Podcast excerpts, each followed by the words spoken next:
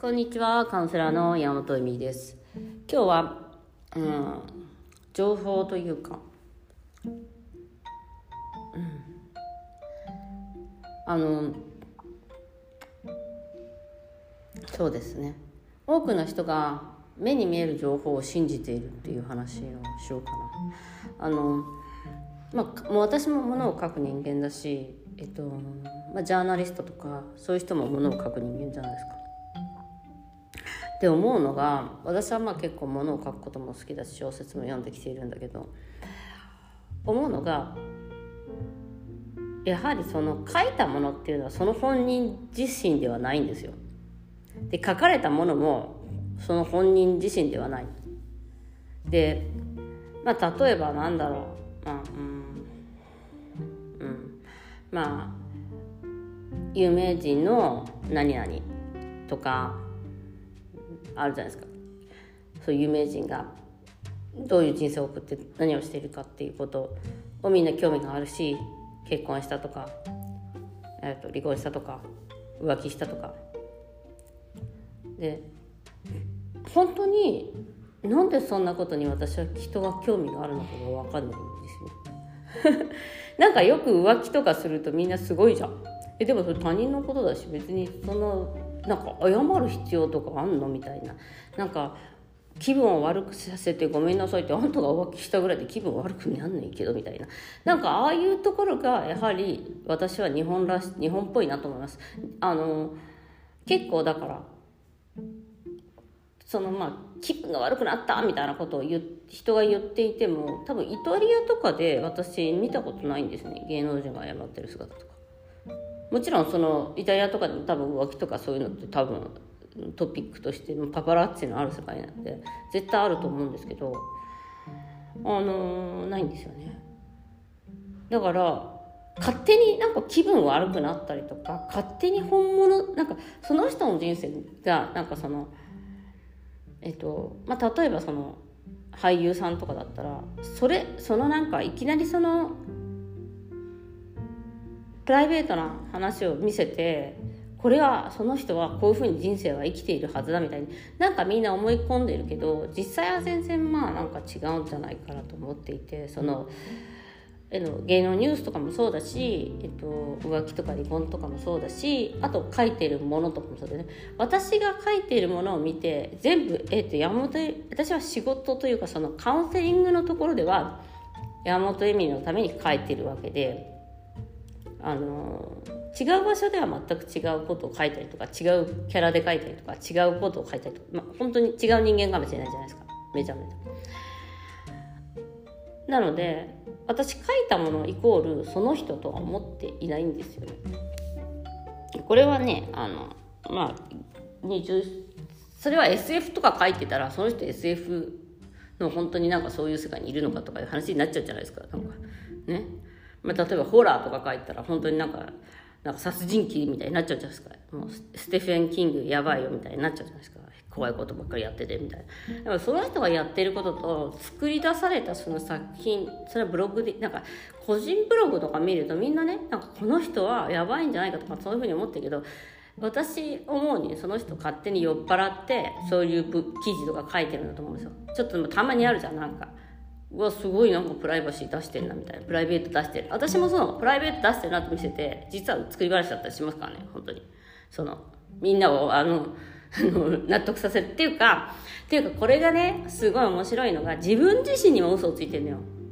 多くの人は。で私なんかカウンセリングしてて、まあ、よくさ笑っちゃうねとか言うそれ嘘でしょとかそれなんかもうなんか大丈夫みたいな感じで言って言うまあその関係性がある程度できるとまあ言うんだけどっていうのはやはりすごいさ美人な人がさ「いや私すごいブスなんですよすごいブスなんですよすごいブスなんですよ」って言ったらさ「お前おいい加減にしろよ」ってなるじゃないですか。もうなんかハリセンみたいになるじゃん途中から。もうそれがさ10回目とか20回目とかになったらさもうなんかさ大丈夫みたいになるでしょ。多分。でそれが私は自信がないとか親に愛されてきてないとかなんだろうな、うん、才能がないとかそ全てのことにおいて皆さんそういうことをしているんですよ。であのあの才才能がないのも大体嘘嘘ですね。あのへえみたいな。へえだからやめるんだみたいな。才能じゃじゃ才能ない才能才能がないとうん思思ったらやめちゃうんだねって言うとなんかあ違いましたみたいな感じになるんだけど才能がない人はいないと思っているし才能がないのも嘘なんですよ。大体まあそういう人って才能あるんだけど縁の才能がないからやめたとかさいろいろあるんだけどね。でそれは全部嘘です。でもまあそれを信じて物を書いちゃったりとかしたら多分そのなんかじじみんなさブログはさあの人の人生だと思うじゃん。なんかみみんなブログって辞書伝と思ってるところがあっていやいや作家さんとかみんなすごいうまいから辞書伝に見せかけてる人なんかいっぱいいると思うよとか思うんだけどその私に起こったことだと思うんです。プライベートなことだと。でまあ小説とかもそうだね。詩小説とかもそうだし。でまあなんかその芸能人のニュースとかもなんかいやそれは違う。違うんじゃないかなでそれはねニュース全てがそうなの。なんか私がイタリアに起こったこととか全然興味ないし私は実際も芸能ニュースもテレビもあの新聞も読まない人間でそれでも生きていけるんですけど。あのー、みんなねその何かが起こるとまあコロナが起こるとかえっ、ー、とまあ10年前だったらその地震だよね。で、まあ、20年前だったらそのあれですね。その9月11日のそのタワーがそのっていう話。でもさそんなの知らなくても生きていけるからみんなに、えっと、人から来るんだよね「エミリーさん大丈夫ですか?」みたいな。なんかイタリアでもうどんなイタリアのどんな僻地であったあの地震でもどんななんか僻地であったなんか洪水でも「エミリーさん大丈夫ですか?」みたいな。うちの親もそう「大丈夫なの？なんとかって。なんかなんかテロがどうのこうのってそれフランスだしとかさ。なんかさあの結局必要のないことにずっと心配をしてたいの。必要のないことにずっと怒ってたいの。でそのなんかその浮気とか芸能人の浮気とかもそうだしあのまあち自分の地域じゃない地震とかもそうだだからまあその地震があって、まあ、分かるよ。その、まあ、常にまあ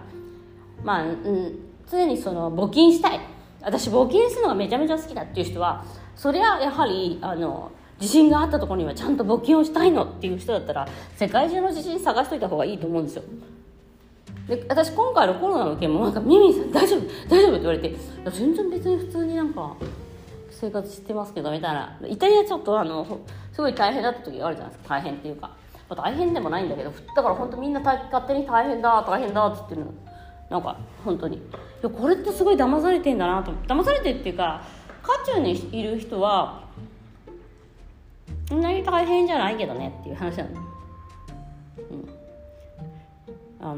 別になんか自分の家族に何か問題があったわけでもないし、まあ、外に出れないとかは問題だけど、まあ、逆に言えばその仕事とかにねあの支障がある人とか問題だし、まあ、ヨガのレッスンできなくなっていくことはね問題だけど